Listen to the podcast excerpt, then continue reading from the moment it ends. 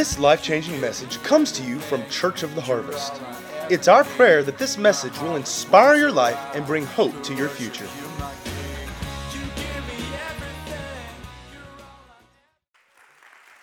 Thank you. Thank you so much. God bless you. Thank you, Pastor Rob, for that um, introduction. I will try to live up to that that you have said more diligently even this morning. I want to cut to the chase and get right to the, the message, if you don't mind, just because of time, and I want to deliver a lot this morning, even though I will be here tonight and tomorrow. I want to kind of lay a foundation. I've entitled this series Reset. And uh, I want to start with the obvious. This has been a weird year to say the least. And uh, when I went into this year, unlike many people, I did not have an expectation of, of great um, breakthroughs and, and um, many of the prophecies that were coming out were, were quite bold. I had prepared in about September of last year. Uh, I felt that God was leading us to a, a, a battle and uh, my theme was war room. we needed to get to the war room, to intercession, and to prayer for this nation and for the church. I didn't have, and I, and I love the, the song that we're singing that we are um, winning the battle, killing the giants. I really believe that. I believe that we are more than conquerors. I believe that we are overcomers. I, I don't have a defeatist uh, theology. Like Pastor uh, Bob was sharing in the offering, I believe that we are blessed with every spiritual blessing in Christ Jesus. We are not under, we're above. We're not behind, we're ahead. I believe whose we are and what we are. And in my theology, I believe that we are bigger on the inside than what we appear on the outside that the church is glorious, magnificent, powerful, indestructible, invincible. We are what the Bible says we are. We have what the Bible says we have. We can do what the Word declares we can do.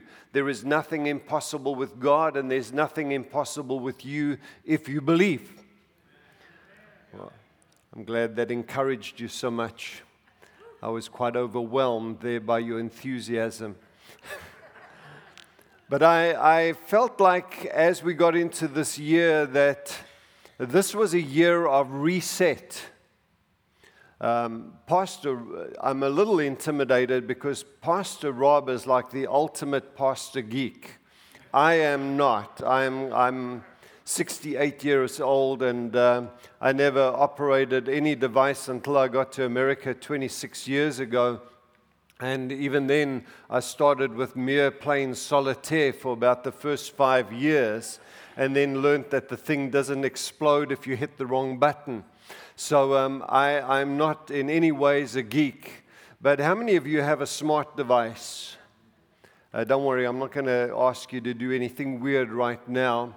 Um, but uh, these things have really come on in the, in the last few years, haven't they? And I'm sure that they are going to advance even much more in the years to come. And, and they really, I mean, I run my whole ministry on this.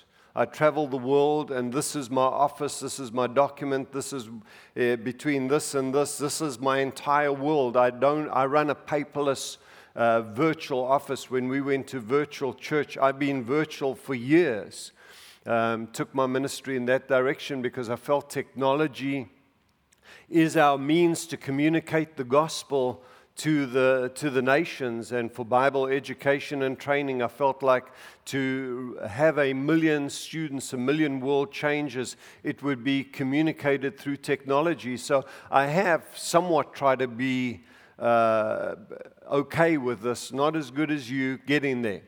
Um, so slightly intimidated, but I've learned a few things that these things can be a blessing and a curse. Um, they're a blessing when they work, but they're a curse when things go wrong. And especially if you've got everything in you. If you don't have a paper trail, you have to be able to extract it from here. If you lose it, you lose it. And so you have to get confident with this. Well, I've learned one thing that every now and again you have to do a soft reset. In fact, I power my phone down about every second day and, and reboot it just to keep everything operating. And don't you hate it when you get the spinny wheel thing? Uh, it's so frustrating, and it's always a spinny wheel thing when you need it to work quickly when you're sitting on the phone and you say, um, I'm going to pull it up right now, and then you get that dreaded wheel. It's never when you are not pressured to have to give an answer straight away. Am I right? Anyway, so you all know where I'm going here. But then every now and again, and this is what really is miserable, we have to do what is called a, a factory reset. I hate a factory reset. To do that, it takes about six hours for me because of all the passwords and everything to pull every app to get everything reset on all your devices is about six hours. So I hate it when I phone Apple and they say, sorry, there's only one thing that you've got to do. You've got to scrub the phone and you've got to take it back to factory reset. And I feel like this year is a year where God is taking us back to factory reset for the church and for our lives. And that's miserable because it's going to take some time to get there. It's not an overnight success story. Uh, it's going to take diligence and patience as you get everything realigned. But the beauty of it is once you do the reset, everything starts to operate the way it was designed. And uh, it becomes smooth and easy to handle and manage. And, and I believe that this year, in spite of the challenges and the oppositions and the trials and the tragedies and the sufferings, in spite of that, this is our year to get back to God's design, the original intent that He had for the church. I think we've lost what God had in mind for the church because of time, because of tradition, because of religion. Uh, go with me in your Bibles, if you would please, to Galatians chapter 4 and verse 19. This church uh, of Galatia started in the Spirit. They were powerful, they were anointed, they were walking in revelation, but uh, tradition, religion started to find its way back into the church. And as a result, uh, they, Paul actually writes and says, Who bewitched you? Or who cast a spell upon you? They were actually under a, a spirit that had come to rob them of their destiny. And when you get to Galatians chapter 4 and verse 19, Paul writes something that is, I haven't fully grasped, I'm working at it. He says, um, My little children, for whom I labor in birth, so they were already born again. But he's saying, I labor in birth until Christ is formed in you. It's almost like he was saying, You have to be born again again. Even though you're born again, you have been so deceived. You have come under the spell that has robbed you of your identity, of your inheritance, of the purpose that God has. I have to take you back to factory reset. There's got to be a reset in your life. And I believe this is a time for us to have a reset in our lives and a reset in the purpose of the church. Also, go with me, if you would please, to Acts chapter 1.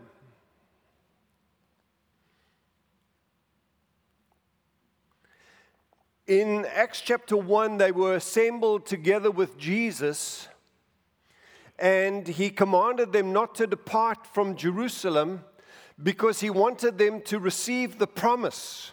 The promise was to be a spirit filled people this was the uh, design that God had for the church that we wouldn't just be saved from sin, but we would be raised in power. Turn to the person next to you and say, We're not just saved from sin, but we're raised in power.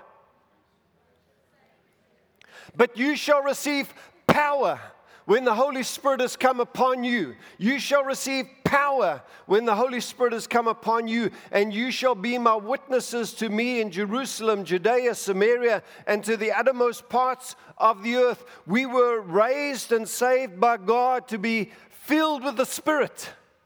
And uh, today there are many that have a form of godliness but deny the power thereof.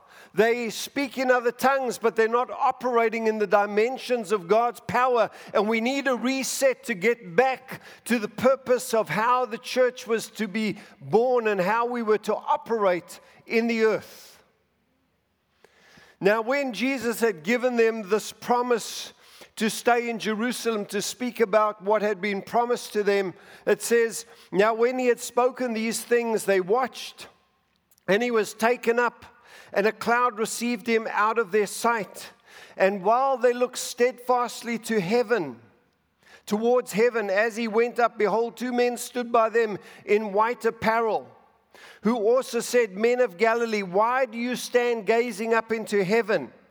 This same Jesus who was taken up from you into heaven will so come in this manner uh, uh, as you saw him go into heaven. So, what happened is they gazing into the heavens. Jesus has just been caught up. This ascension has taken place. And as, they, as he's going up, they stand gazing. What would you do if you were on that mountain and Jesus was going up? You'd stand there You'd be awestruck, you'd be amazed. And then these two angels, these men who are, clothed in white apparel, they say, Why are you gazing into heaven? Why are you gazing into heaven? To me, it's the funniest scripture in the entire Bible. Like, what? Jesus has just gone to heaven. How many people have you seen go in a cloud to heaven? White men in uh, white clothing, men in white clothing. How many times have you seen Jesus go to heaven? This point that I want to make here is these men were gazing into heaven because of the awesomeness of this event, this glorious moment. But what's happened to the church is we've become spectators. They didn't want them to stand there spectating, they had something to do. And we have raised a generation of spectators who are waiting for Jesus to return. But they forgot that there is a purpose, that there is a calling, that there's a mandate upon our lives, and we've raised a generation of spectators, and very few are actually engaged in the purpose. And so we have to have a hard reset to get back to the original design. I know this may appear to be a little heavy, but like I said, I I want to take us somewhere this morning and then build on it tonight. I believe that the, the problem, sorry, I just want to click to another. There we go. Go with me to Acts chapter 11 and verse 26. I'm going to pull these three thoughts together this reset, this ascension, the spectatorship, and the spirit filled life. I'm going to bring it all together for you. In Acts chapter 11 and verse 26, it says, And the disciples were first called Christians in Antioch. Two key words there disciples and Christians. Am I a Christian? A Christian was a disciple. A disciple was a Christian. Today, the phrase disciple is not used often. We are Christians, but you know and I know that there is a Christian culture. Not necessarily everyone that goes to church is born again. They are merely cultural Christians. Uh, in other words, they belong, they attend, their parents attended, their grandparents attended, and they attend, but they're not born again. It's not that they are violating, uh, living immoral lives necessarily, but they haven't had a personal encounter with God where they are born again. They are merely just like you can be a cultural Hindu, not actually practicing Hinduism. You can be a cultural Muslim, not practicing it. And you can be a cultural Christian and not practice it. In the days when this scripture was written, there were no cultural Christians. You were either a disciple or you were not. There was no uh, spectatorship. There was no just merely going to the church. You belonged. Because to go to the church, your life was at risk. You didn't go unless you were truly all in.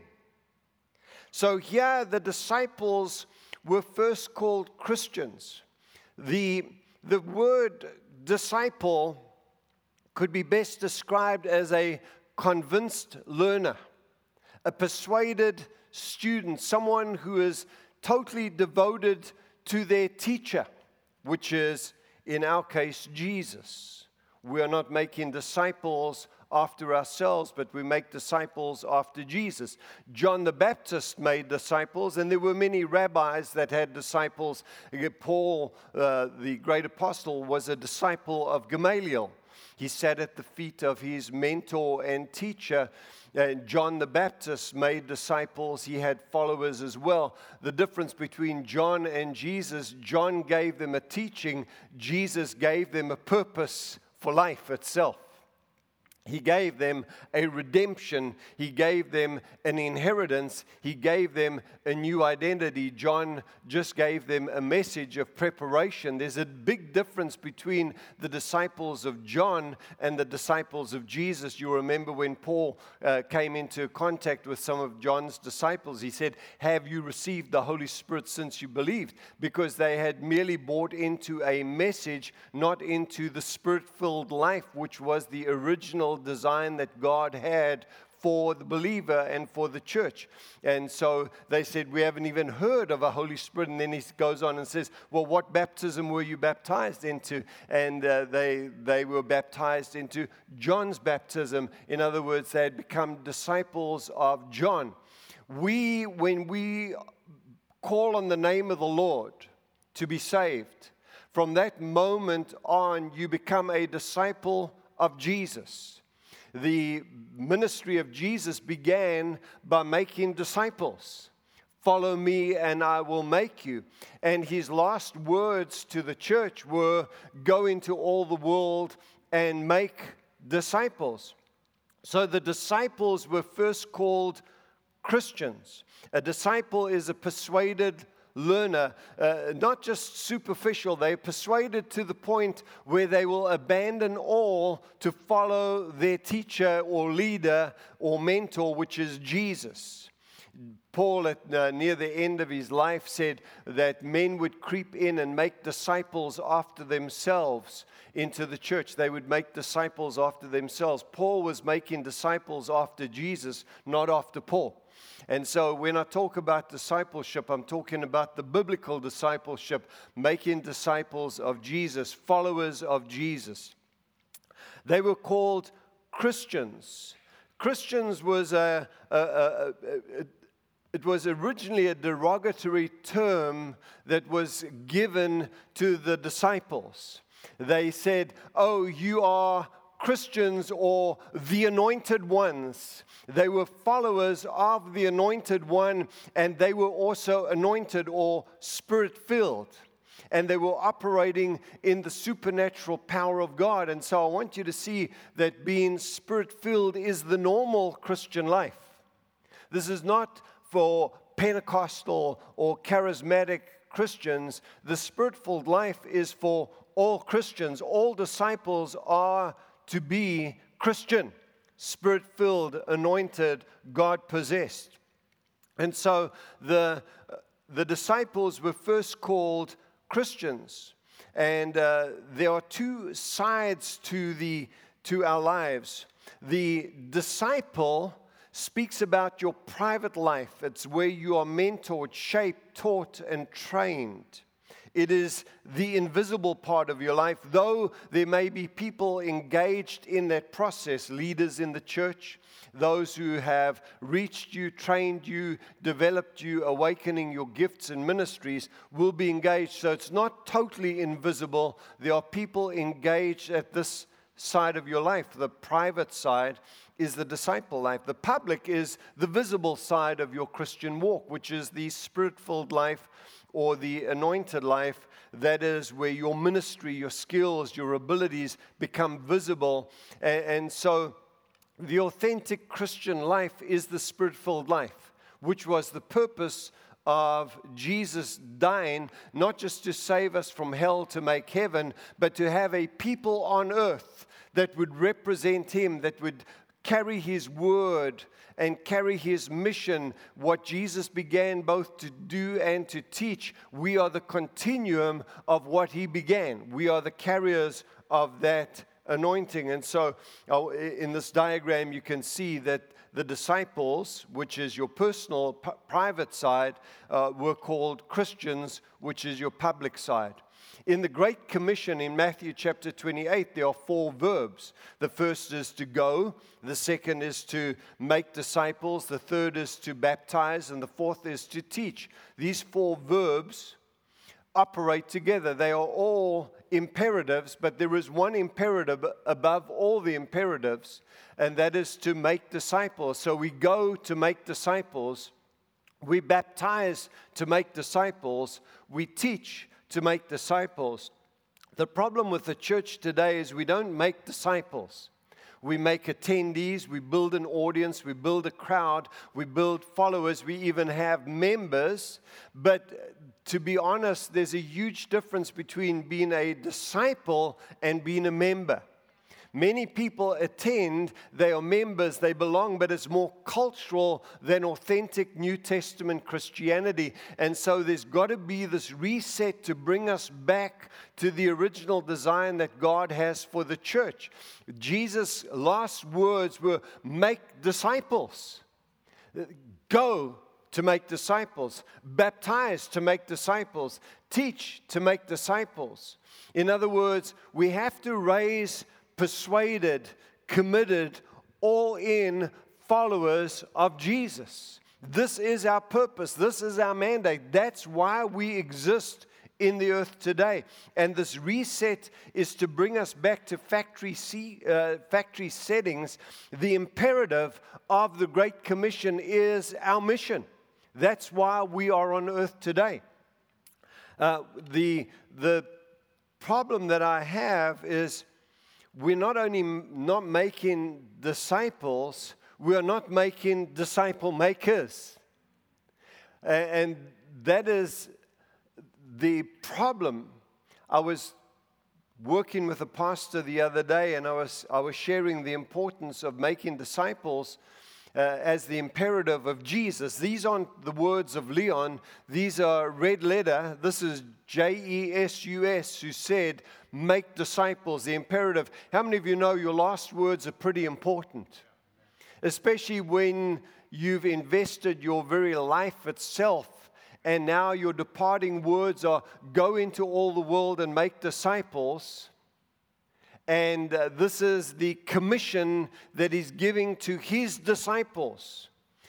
What I've done for you, you need to now go and do for others. I've made you a disciple, but I've also made you a disciple maker.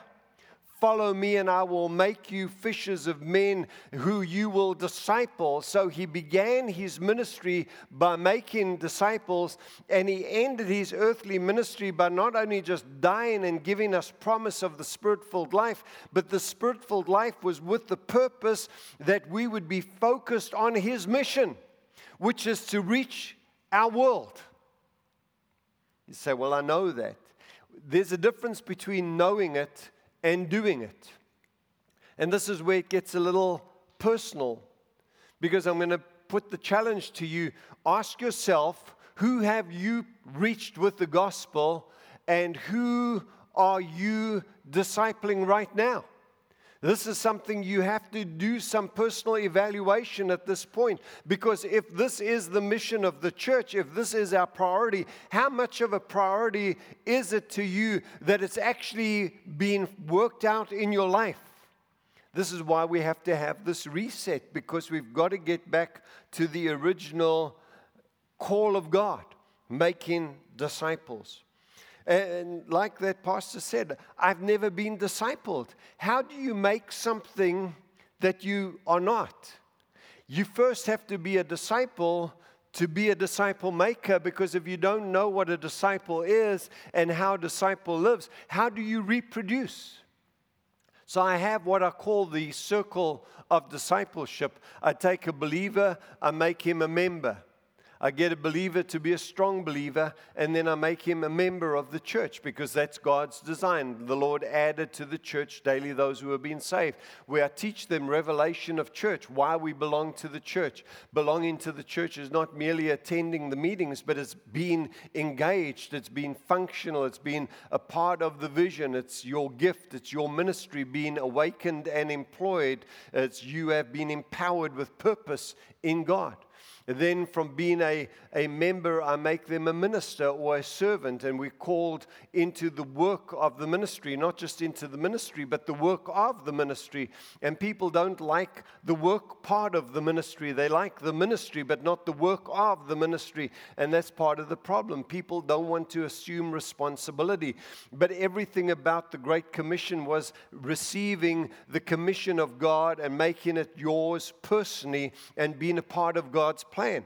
And so ask yourself, am I making disciples? Well, am I reaching the lost, making disciples of the found? And so he, he says, um, go into all the world. This is our purpose. You can't make what you are not. So you have to become a believer. You've got to become a member. You've got to become a minister. And then I want to take people to the next level, and that's where they become leaders. If you lead someone to Christ, you're a leader to them. If you lead them into the Word, that makes you a leader to them. If you lead them in water baptism and the baptism in the Spirit, that means you're a leader to them. But then I want to perfect that in skills, and I want to make them what what I call a reproducer or a disciple maker. This is when I raise a generation of world changers. Unless I have that cycle, I can't just make believers, I'm going to make strong believers. I can't just make members of the church people that have a form of godliness and merely attend. Christ must be formed in them. They've got to come to the place of where they're shaped and molded by the Spirit of God, by the Word of God, by the leader, uh, the leaders in their lives to become what God wants them to be members. And then I want to get them to become ministers where they start to operate in their gifts, in their anointing, in their ministry, and hone their skills in those things. And then I want to make them a leader, that they become contagious, carrying the magnetic attraction of the anointing, of their faith, of their vision, and, and, and raise them to that. And then I'll take them into what I call the reproducing spirit where that's where you get exponential growth in the church. The, early church started with 120 in the upper room. But the impact of the anointing was so strong in their lives that the growth was exponential. And 120 had to assume the re- responsibility of 3,000 new converts. So the 120 all became instant disciple makers. But then the disciples that they were making became disciple makers. And the church exploded around them because of the anointing and because of the breakthrough and because of the miracles that were taking place. I believe that this generation is going to have a great awakening. I believe that our generation is going to see a tremendous move of God. But to have a tremendous move of God, just to have great meetings, is not the purpose. We have to have a great church, uh, people that are God possessed, filling the, the, not only filling the building, but um, fulfilling the purposes of God. Fulfilling the purposes of God, which is to reach the lost, to disciple the found, and to build the church. Now, I want to share with you the qualities and the characteristics found in disciples. These are critical. Number one, a disciple must be willing to abandon all. Have a look at Matthew chapter 4 and verse 18. And Jesus, walking by the Sea of Galilee, saw two brothers, Simon called Peter and Andrew his brother, casting a net into the sea, and they were fishermen. Then he said to them, Follow me, and I will make you fishers of men. They immediately left their nets and followed him. Going on from there, he saw two other brothers, James, the son of Zebedee, and John, the, his brother, in the boat with Zebedee, their father, mending their nets, and he called them. And immediately they left the boat and their father and they followed him. Notice that they were willing to abandon all. This is the problem. We don't want to abandon our past. We don't want to abandon our hurts. We don't want to abandon our disappointments. We want to hold on to these things. And so we have to come to a place where, we'll, where we will release these things and uh, uh, our wealth, our treasure, everything they had to abandon and that's part of the problem is we don't want to abandon stuff. We want to hold on to what we've got.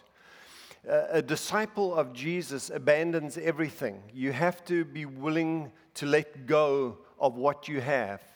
Yeah and, and these followers of jesus they were so persuaded. You know when jesus walked past them and said follow me uh, and they left their nets, it wasn't like he was a stranger. They had already spent time with him. He had shared the vision, the purpose, the call. And so when he said, Follow me, they were so persuaded by who he was and what he projected. And so, for us as followers of Jesus, we have to start at that point when we abandon everything. In Luke chapter 5, it says in verse 11 So when they had brought their boats to the land, they forsook all and followed him. And in Matthew chapter 9 and verse 9, and Jesus passed on from there, he saw a man named Matthew sitting at the tax office, and he said to him, Follow me. So he arose and he followed him. The disciples of Jesus abandoned their careers, their life, their everything. Now, I'm not in this way suggesting that you leave your jobs and we all go live in a monastery, but your job has to become second to following Jesus. Your marriage has to become second to following Jesus. Your children have to become second to following Jesus. He has to become your supreme love. He has to have the number one place in your life where everything else is willing to be abandoned. I've shared this once before here but when God gave me my first house, I stood outside that night and I said, God, thank you for this blessing. You can have it back whenever you want it because things don't satisfy you. Your jobs, your hobbies, your careers, things cannot satisfy you. Only He can satisfy you. And so when He becomes your supreme love, everything else dissipates in comparison to Him. There comes a point in Luke chapter 18 and verses 28 to 30 that Peter turns around to Jesus and he says, See, we have left all and followed you. We have left all and followed you. You have to ask yourself, as a true disciple, if we really want to reset, like I said, this is a factory reset. Have you left everything to receive Jesus? Or do you want to hold on to some areas of your life, some practices in your life, some issues in your life? Are you really willing to let everything go? To become a disciple of Jesus, you've got to let those things go. You've got to abandon them and make Him your everything. The second quality found in a disciple is in Luke chapter 14 a disciple must count the cost.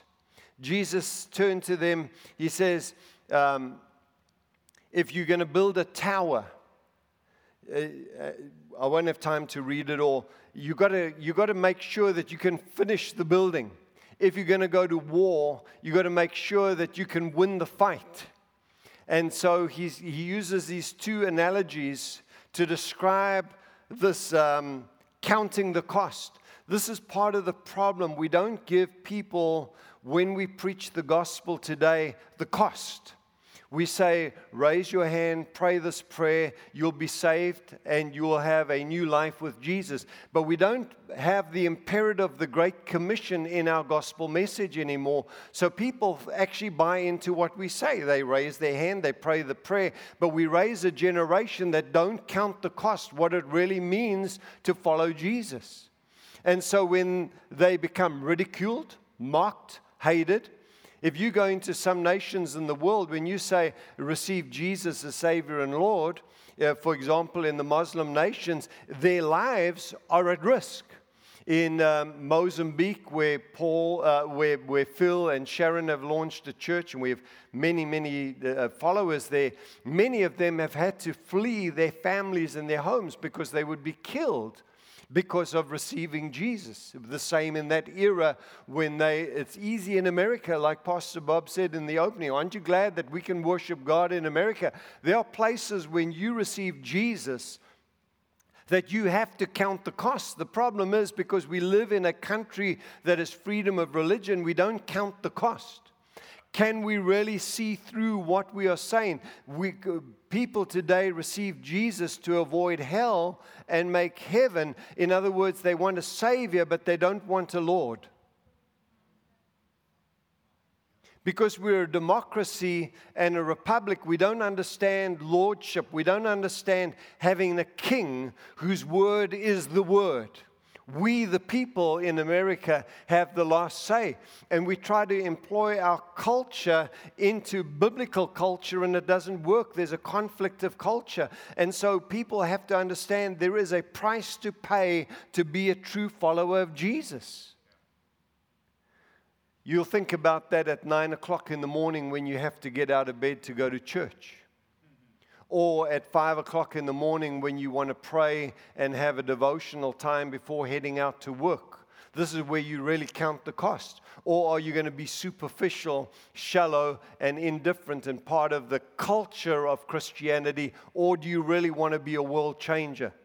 Is this too heavy for you? Sorry, but this is the words of Jesus. Jesus said, So likewise, who does not forsake all cannot be my disciple. Cannot. Cannot is emphatic. And he says, uh, uh, He who does not love, uh, hate his father and mother, wife and children, brothers and sisters, yes, his own life, cannot be my disciple. And whoever does not carry, bear his cross and come after me cannot be my disciple. These, these words are critical to understand. Cannot is cannot. So you have to count the cost. Am I willing to have Him as my supreme love? Am I willing to bear my cross? Am I willing to abandon everything to make Him the Lord of my life? There's my smart device telling me it's time to come in for a landing. We want to build to finish, we want to fight to win. We don't want to fight to lose. We don't want to start what we can't finish. And so we understand that making disciples and being made a disciple is the imperative. This is the words of Jesus, red letter edition. These aren't the words of Leon. This reset, sorry, uh, it's coming in a, in a miserable time of our lives, but what a great opportunity to get things right because obviously it's not working at its full potential. If it was work, working at its full potential, we would have reached our world. We'll be flowing in supernatural signs, wonders, and power. Something's got to change to bring us to the original design that God had in mind for the church. And it starts in that word, disciple or Christian. We have to get back to the, the design that God has for us. I want to close um, with these thoughts. The love that you have for God has to be greater than any other love. When Jesus said you've got to hate your mother and father, your, your, your family, he, he wasn't promoting a doctrine of, love, uh, of hate. God is a God of love, but he was saying every love has to be lower than your love for God. Is the love of God the supreme love of your life?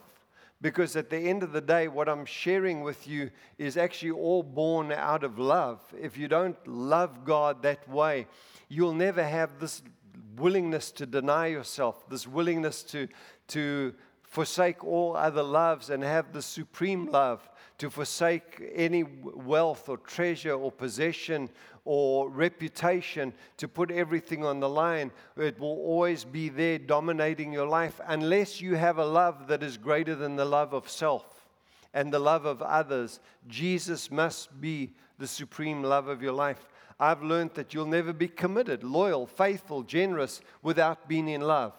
When you're in love, those things are the natural outflow. But if you're not in love, then those things, uh, uh, you, you, it's like a, a start and a stop, a start and a stop. You're hot today, cold tomorrow. But when you're in love, you're in love. It's there, it dominates, it's constant, it's always there. And so this is what's needed. It's a shift of love. Um, in closing, disciples bear much fruit. Jesus said, uh, By this my Father is glorified, that you bear much fruit, so you will be my disciples. Disciples are fruit bearing. You've got to ask yourself and analyze your life what is the fruit of my followership of Jesus? You say, Well, I go to church. Is that fruit, or is that just a behavioral habit, something that you just do out of tradition? Uh, well, I bring my tithes and my offerings, is that really a fruit? We've got the fruit of the Spirit. Some people would say, Well, I got the fruit of the Spirit. Yep, that does count. But the fruit that Jesus is speaking here is fruitful living, producing.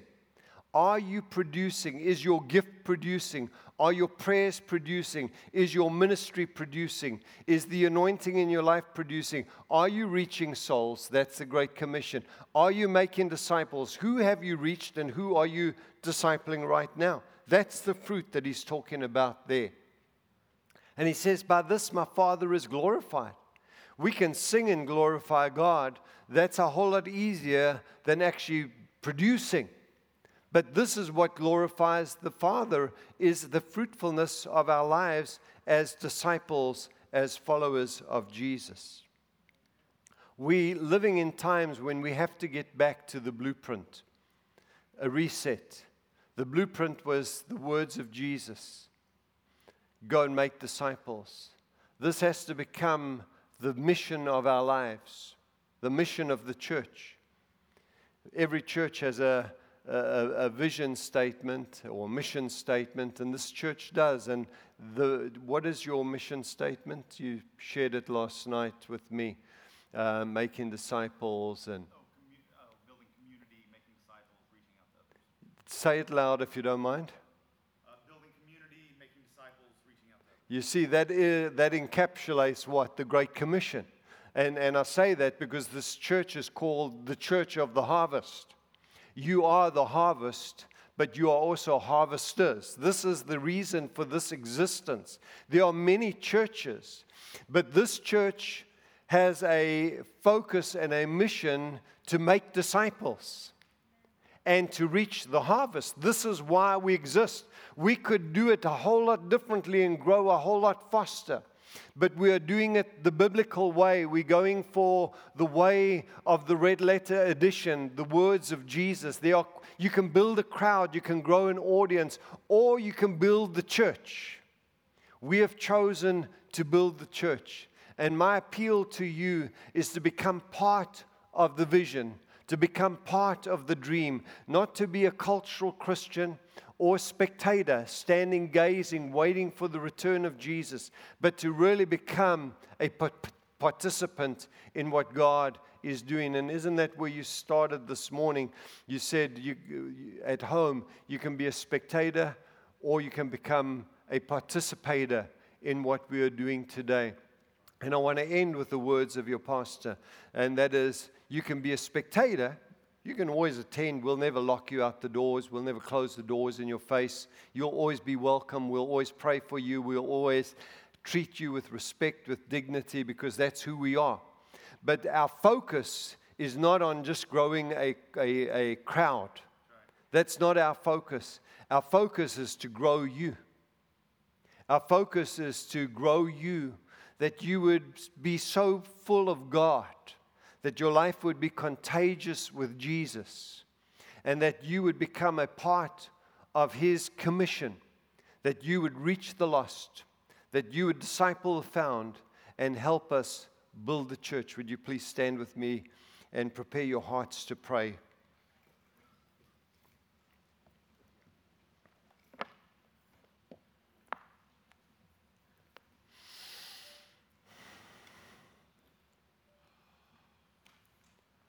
Reset. I hate it when Apple says to me, Sorry, we've tried everything, it's just not working. We've got to do a hard reset. 2020 is a year of challenge, of trial, of suffering, certainly. But it's also a year of great opportunity because we're starting again. We're starting again. We're starting with God's plan as our plan. We don't have a plan other than God's plan. I don't have a will other than God's will. My will has intersected with God's will. I live the crucified life. My will, as we pray, let your will be done on earth in me and for me as it is in heaven. What's God's will? God's will is that we reach the lost that we disciple the found, and that we build the church. This is why we exist. We exist to worship God, we exist to know God. But what is our mission? The words of Jesus go into all the world, make disciples, the imperative. We go to make, we teach to make, we baptize to make, and that means this is our focus. Thank you for attending. Thank you for being a part of this meeting. Thank you for watching at home. But there's a difference between attending and watching and being a part of the plan. Today, I want to invite you to be part of the plan. If you've slipped into that place of just being a cultural Christian, an attendee, an observer, a spectator, it's time to reanalyze, to get back to the original, the reset, the hard reset. This is an opportunity for you to get things right with God. If you say, Leon, that challenged me, that's caused me to take stock of my life, um, I need to do a hard reset in my life to get back to the intentions and the plan of God. Would you raise your hand where you're standing right now and say, That's me? All over this place, hands are going up. And watching at home, I know I can't see you, you can see me. Raise your hand to God because God will see it. Say, Leon, that's me. Include me. I want to get a, a, a reset. I know it's miserable. I know it's going to take some time, but I've got to get to God's design. Then I want you to pray this prayer with me at home or in this place. Those that raised your hand, raise both hands towards heaven with me right now. All over this place. And those who are standing around uh, with hearts that are beating, you're right with God, you're part of the plan, raise your hands as well without wrath, without doubting, and say, God, we want to join your plan. We want to be a part of your plan. Here I am. Do a reset in me. Restore what has been lost in the culture, in the tradition, in the religion. Let Christ be formed in me again. Shape me, mold me, make me according to your design. That your priorities are my priorities. That your will is my will that your ways are my ways, that your word is my word. Here I am, Lord. I give you my heart. I give you my soul. I give you my all. I forsake everything. You are my treasure. You are my first love. You are my highest love. You are my everything. I am yours and you are mine. Thank you for new beginnings. Thank you for a smooth operating system. Thank you for a reset in my life, in my priorities. You are first. You don't get the dregs, you don't get the leftovers. You get the best. You get all of me, not some of me. You get all of me. Here I am, Lord. All of me belongs to you. Hallelujah.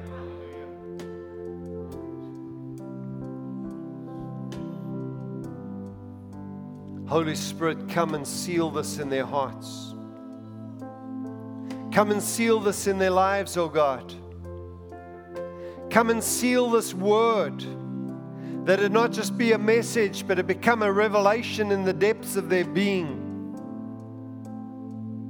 Your last words on planet Earth, your commission to your church, let it become engraved in these not tablets of stone, but hearts.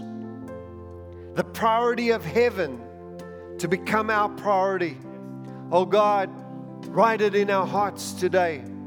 Let it scream in the ears of our spirit men. Oh God, cause it to reverberate inside of us. This is why I exist. This is why I was saved. This is why I received the baptism in the Spirit.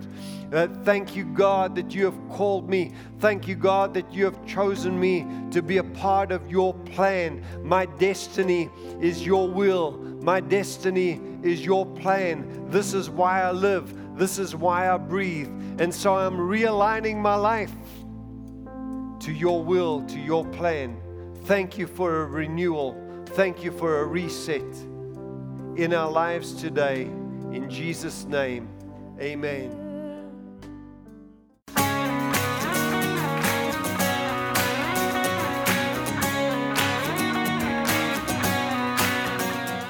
If you'd like to get more information about resources from Church of the Harvest, please check out our website at midsouthharvest.org.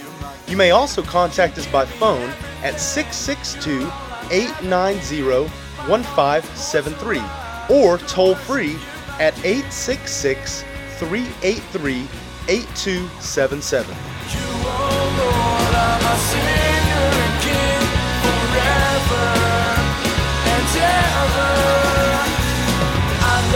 down